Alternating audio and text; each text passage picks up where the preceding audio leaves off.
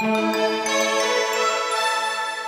following Knowledge at Wharton podcast is brought to you by Vanguard, offering investments designed to help individuals and institutions reach their financial goals. Visit Vanguard.com. The domino effect. Will airlines follow one another in the consolidation game? Delta Airlines is reportedly about to merge with Northwest Airlines in a deal that's likely to set off a major round of consolidation in the airline industry. Wharton experts say that other major airlines are likely to fall in line with their own consolidation plans, or so the speculation goes. But this scenario has been talked about before. Is the latest consolidation dance for real this time? For Delta and Northwest, the advantages of consolidation are relatively clear. Delta dominates the southeast, and Northwest has complementary routes in the northern part of the United States. More importantly, Northwest has international routes to Asia. According to Elizabeth Bailey, Wharton Professor of Business and Public Policy, the need to build lucrative international routes is one of the reasons airlines are consolidating. In addition, she states, a merged Delta Northwest would have minimal overlap.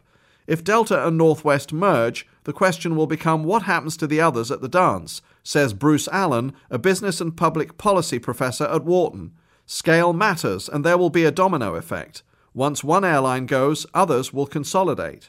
Indeed, United Airlines and Continental are also in serious discussions, according to the Associated Press. On February the 16th, the Wall Street Journal reported that Continental had been in merger discussions with American Airlines as well. The rush to potentially consolidate the airline industry raises a few questions. Would consumers be hurt if major carriers dwindled from six or seven to three? Could these mergers realistically deliver cost savings? Would low cost carriers like JetBlue be forced into mergers? Can consolidation improve the economics of the airline industry? For now, these questions are still in search of answers, although few doubt that consolidation will happen eventually. But first, two major carriers need to merge for the other airlines to follow suit. Airline executives have said that a merger of two major carriers would give one player too much market share, which would trigger rivals to react. However, if a combination of two major carriers doesn't happen, executives have said they will be content with the status quo. That attitude is one reason why airline consolidation hasn't happened yet, say experts at Wharton. Because of the risks involved, it doesn't make sense for individual carriers to merge until someone else does says Wharton management professor Peter Cappelli. Bailey expects there will be three to five major airlines once consolidation actually begins. If the industry does consolidate, she says, airlines will enjoy potentially better economics and pricing power. According to the U.S. Department of Transportation's Bureau of Transportation Statistics, there are seven airlines with more than 5% market share. American is the leader with 14.9%, and Southwest second with 12.2%. There's no reason those seven carriers couldn't become five, says Bailey. Consolidation would only become worrisome to regulators if the number of major carriers fell to three or two. Douglas Parker, CEO of US Airways, which merged with America West in 2005, has been outspoken about the need for airline consolidation. US Airways, which today has about 5% of the US domestic market, tried to acquire Delta in late 2006 when the latter airline was in bankruptcy proceedings. Speaking to analysts on a January 24, 2008 conference call following the company's fourth quarter earnings, Parker reiterated that consolidation is inevitable. We believe that first and foremost, consolidation is going to happen. While there clearly is value in getting international route networks broader, the real value of consolidation is rationalization of the domestic industry, which is overly fragmented. Continental CEO Larry Kellner said that his airline continues to watch consolidation developments closely. We have a strong plan should the industry remain as it is. Should the landscape change, we will always act in the best long term interest of our shareholders, our co workers, our customers, and the communities we serve, he said on January the 17th during Continental's fourth quarter earnings conference call. According to Wharton Professor of Operations and Information Management Sergei Netessine, the airline industry has developed a consensus about the need for mergers. There's a clear understanding that even though 2007 was a decent year, the industry has to do something. It's very likely that those mergers will happen. Airlines have huge fixed costs and can lower them by merging. Flight delays. The benefit of airline consolidation for the industry have been clear for decades, says Cappelli. Lower capacity, more pricing power, and economies of scale are a few potential payoffs. However, mergers among large airlines are rare. People have been talking about three mega carriers for 20 years, he says. These big mergers have lots of complications and they are really hard to pull off. One of those big complications is labour contracts, says Bailey. Delta and Northwest will only merge if they get approval from the pilots' union. That has been the big problem with mergers in the past.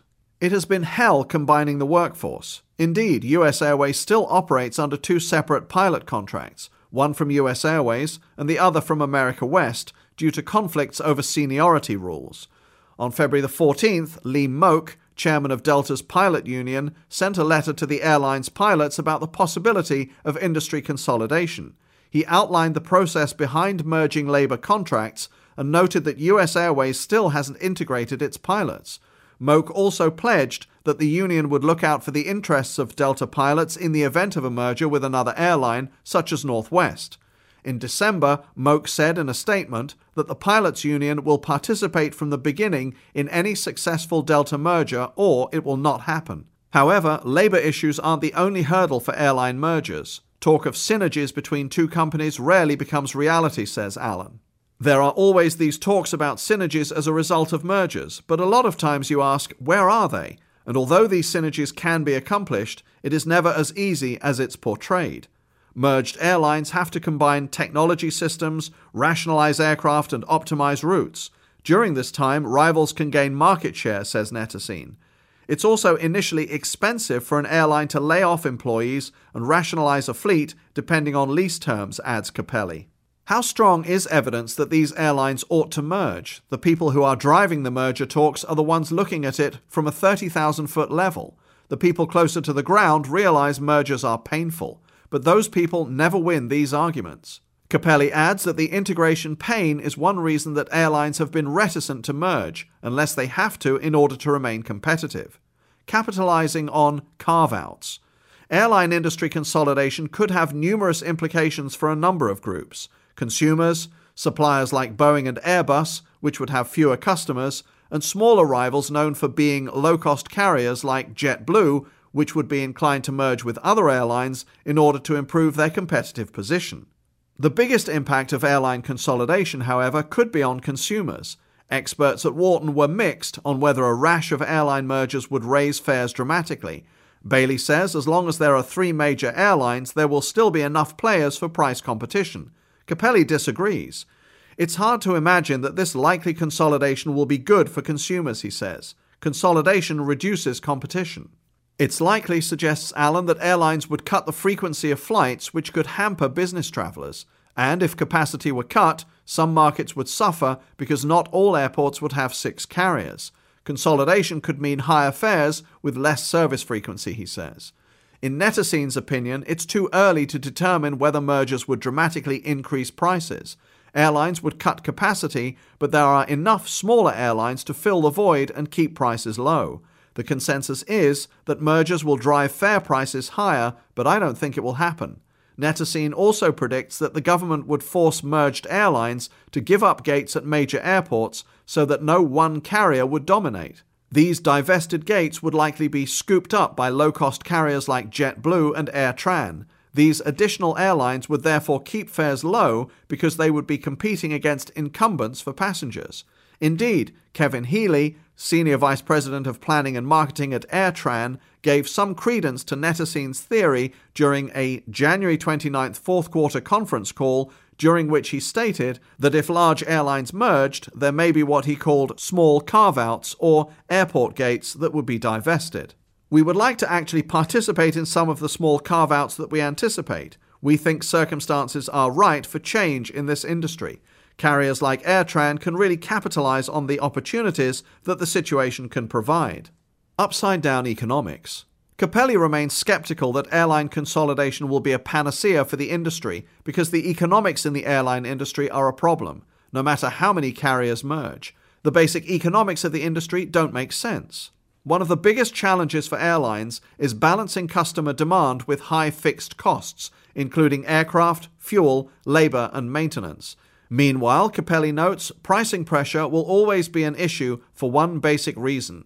The marginal costs, essentially beverage service and snacks provided on the plane, of adding a customer, are below the fuel, labour, and maintenance costs of carrying one. In other words, airlines have no reason to be disciplined about lowering fares to compete with a rival. That behaviour translates into an industry with high fixed costs, no pricing power, and thin profit margins. Although it seems logical to add more passengers at any price just to fill seats on a plane, doing so at a loss just produces more red ink for the industry, says Cappelli. The rational alternative, reducing capacity to assure higher prices and full planes in the industry, hasn't played out due to competition. As a result, airline profit margins remain low, he says. In his 2008 outlook released on January the 3rd, John Heimlich, chief economist at the Air Transport Association, said that the deregulated airline industry has never posted a net profit margin higher than the average US corporation. As a result, only one, Southwest, out of the 10 US carriers rated by Standard & Poor's has an investment grade debt rating. That means airlines can't borrow money at low rates to invest in initiatives such as fuel efficient planes and upgraded facilities that would save money and potentially increase sales in the future. You have to wonder why anyone puts money into airlines, says Cappelli, who also notes that there is a consumer benefit to this irrational industry. Passengers have done well, and fares are still relatively cheap. According to Netessine, even though fares have risen of late, airlines are merely passing along additional costs and not profiting from the increases. However, he adds, carriers have been smarter about ticket pricing and are better operated today than in prior years.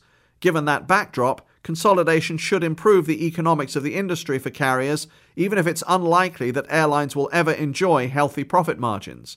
The market ramifications of airline consolidation are largely unknown because big carriers haven't merged yet.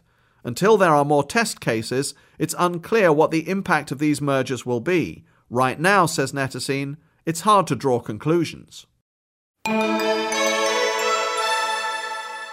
For more information, please visit our website at knowledge.wharton.upenn.edu.